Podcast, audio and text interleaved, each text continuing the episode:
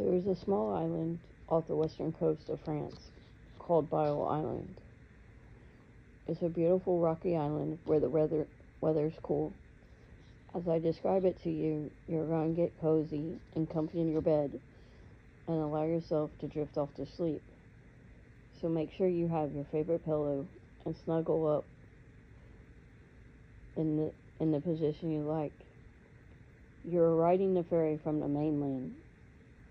It's only about a 25 minute ride. You've decided to take a seat on the bow of the boat so that you can watch the island that you are traveling to slowly become larger as the ferry grows closer. The weather is cool, but not too cold, and there is a steady headwind on the bow of the boat as it skims across the sea.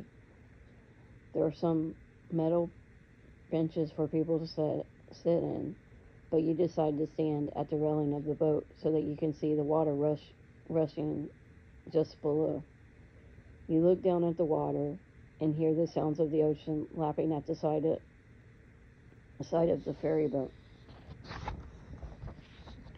The wind is slightly slightly salty and refreshing, catching your clothes and making them dance on your body. The hum of the engines is loud, yet calming. There are people sitting on the benches, talking in French, as they watch the very same scene you are. A few kids are enjoying the ride more than anyone else, pointing and smiling during the entire ride. The ferry engine slowed because it's coming to port. Captain maneuvers the boat perfectly, docking with precision. Several several workers get off the boat before it even comes to full stop, grabbing all sorts of ropes to tie it securely and buoys to act as a buffer between the dock and the ferry. A small bridge extends off the side of the boat to allow for passengers to exit, and a large ramp on the end of the boat slowly lowers to allow for cars it carried across the bay to drive off. The whole process of unloading everything goes sm- smoothly, and there is no rushing, no waiting in line. You can hear the same seabirds flying overhead as you enter the beautiful village. Four story buildings line the seaside, colored in whites and creams, with some painted light mm, pink and yellow. The rooftops are matching gray, and you can see each building has a few chimneys for when weather turns cold. Some buildings have a, small balconies only big enough to hold a few potted plants, and the shutters on the windows vary from mint green to leaf green, and some some are shades of, of dark pink. This is a beautiful little town, bustling with the energy of its people. This village is situated in a cove, so that it's protected from the sea. You turn to look out into the turquoise water and across a marina full of small boats. You see the sprawling nature of the island. Golden and green hues of tall grasses stretch across the rocky shore. You can make out some old wartime buildings that have been turned to ruins and see small windows that the soldiers could peek out to see enemy ships approaching. The buildings, protected by soldiers, get allowed enough access to fire their weapons out of the small rectangle windows. Nature has taken, taken over these structures, grass is growing high around them, and vines clinging to the walls.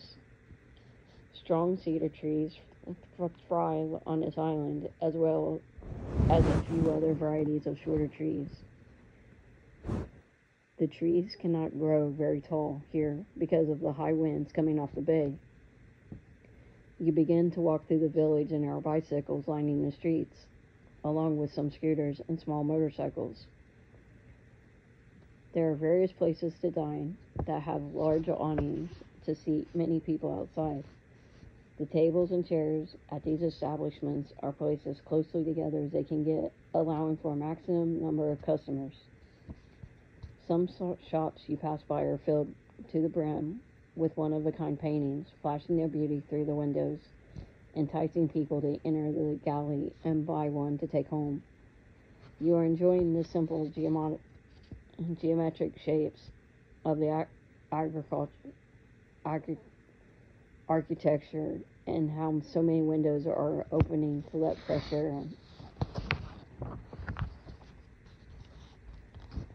Some of the open windows have white curtains dancing in the wind. As you pass by a busy crepe shop, you can smell the aroma of chocolate and the batter of crepes and cooking on the skillet. People are delightfully eating their crepes, and you can see them stuffed with various kinds of delicious ingredients. You will stop by later to have a crepe or two, but for now you want to walk along the nature footpaths nearby to begin the exploring this beautiful island. As you walk away from the village, there are several footpaths through the tall grasses that lead to various nature areas, ruins, or a beautiful secluded cove with turquoise waters and sandy beaches. You decide to take the path that leads to the cliffside to see the beautiful sights of the windswept offshore jagged rock formations towering from the sea below that Monet painted many years ago. You walk along the beige colored footpath that's so many footsteps before you have walked and notice the low growing plant life surrounding surrounding you are colors of sage greens. Smooth rocks aids as you take as steps take you up the cliffside, and as you climb, you can see the cobalt blue horizon of the bay peaks over the hillside in front of you. You are careful with your step because a fall from this cliff to the sea below would surely be the end of you. The sound of the mighty ocean presents itself as a deep roar and lowing, hissing, and splashing sound. Waves have been crashing and carving this landscape for thousands of years. You make it to the exact view that Monet once perched his canvas. It is spectacular.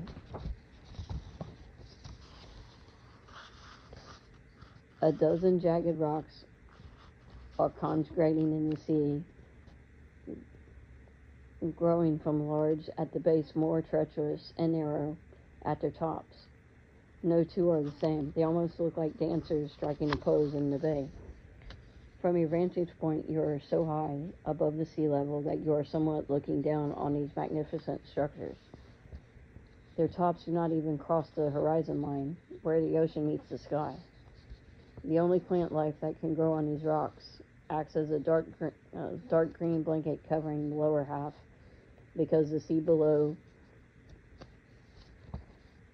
is from, has so much energy and the winds are demanding. This is not an ocean that you can swim in. The waves are viciously splashing against the cliffs and rocks, turning the turquoise water white with bubbles.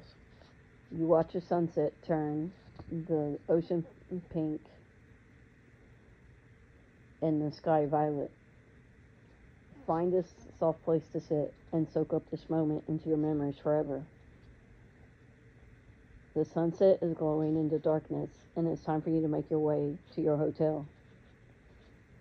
Give one last glance to this beautiful scene and thank it for blessing your mind. As you walk back along the footpath you came in on, the sounds of the ocean gently fade away until all you can hear are your eager, eager footsteps taking you to where you'll get a good night's sleep. The sky is turning light orange where the sun is escaping and blue light as it draws in. The footpath winds and turns, leading to a narrow road that is also a beige gray color. It's a gravel road that can only fit one car at a time. You pass by houses in the countryside, and they are all white with gray rooftops. There are large protective white doors that cover the doors and windows of these summer homes to protect them from any strong winds that may hit the island.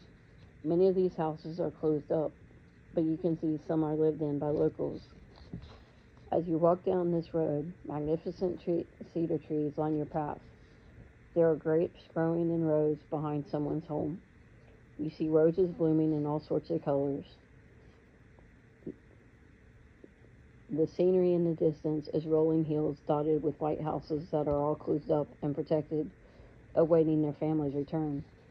You're making your way back to the marina, and the streets become paved.